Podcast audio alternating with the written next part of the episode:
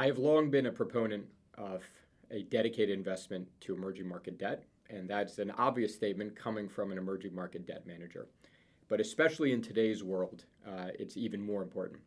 I wanted to structure my conversation in two parts. First, talking about geopolitics and its effect on emerging market debt and on the way that you access emerging market debt in today's world. Currently, we have a shake the tree type of moment uh, on a global stage. Russia Ukraine uh, is having a significant effect on global markets.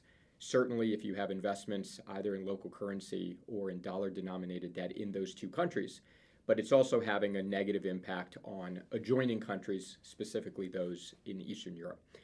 In these types of moments, if you have a generalist position in an emerging market asset class, normally what happens is significant selling because there are a lot of uncertainties with regards to that uh, geopolitical risk. What you, in fact, want to have is a specialist who is specifically looking at these emerging market countries and can parse out which countries will be the winner in this type of environment and which ones will be the losers.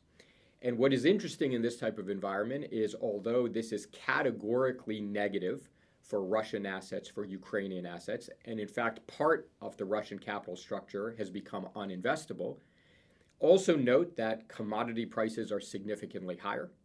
Growth in many of the other emerging market countries has now been rebounding uh, for a, a solid six to nine months.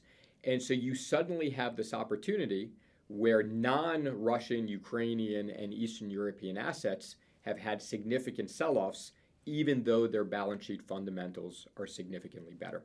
So, if you have a dedicated uh, emerging market manager uh, looking at your allocation towards emerging market debt, this is a moment for them to reallocate into those parts of the world that are actually beneficiaries of this type of macroeconomic backdrop. Second, which is a much larger thematic uh, play within the world, is central bank and fiscal policy. So the world is in very different places. Most of the attention has been on what the uh, Federal Reserve in the United States is about to do, what the European Central Bank is likely to do as we get to the end of this year, which is the beginning of a rate hike cycle. And we have not had that in markets for about eight years in the developed world. Meanwhile, emerging market countries have in fact been hiking rates for almost a year. And we've had some emerging market countries that have already hiked by a thousand basis points, others by even more. And finally, we have a country like China, which is in fact cutting rates. So you have the world in very different parts of their own economic cycles, and this is very meaningful for how you structure your allocations on a global basis. As a general rule in finance, when you are approaching a rate hike cycle, whether in the developed world or whether in the emerging world, you want to be underweight duration. And so you have seen developed market yields move up significantly as the market starts pricing in a full rate hike cycle that is highly likely to begin imminently in the United States. And in that context, you want to be further away from that big risk, which is duration risk in the developed world. And so that suggests that, in fact, you should be increasing non US Treasury related securities and moving over to the parts of the world which are not uh, imminently about to hike.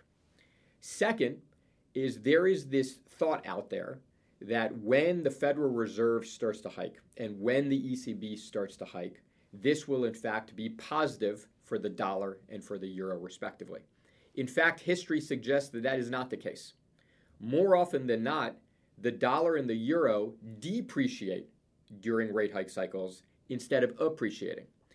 And what is often forgotten is that a much more powerful economic impact than overnight rate differentials is, in fact, growth.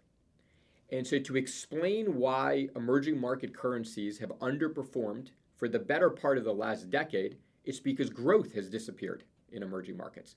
What we finally started to see, and this is post COVID, but it's extended into 2022, is growth has finally started coming back to emerging markets.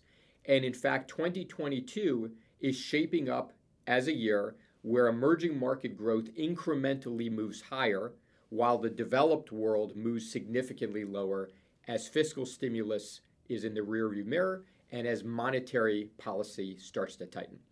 So, the advice that we have to investors is follow the growth. And if you follow the growth, you will land yourself within emerging markets. You want to be flexible enough to be able to pivot from dollar denominated debt over to emerging market currencies when they are finished their rate hike cycles. And remember, from a valuation backdrop, you are looking at an asset class which is at record low valuations for most of the local currency side.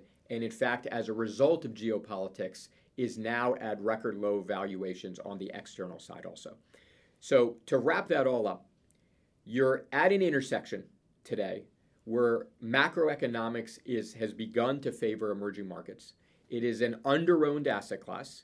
It has triggers over the next six to 12 months why you should start to see emerging markets outperforming the developed world.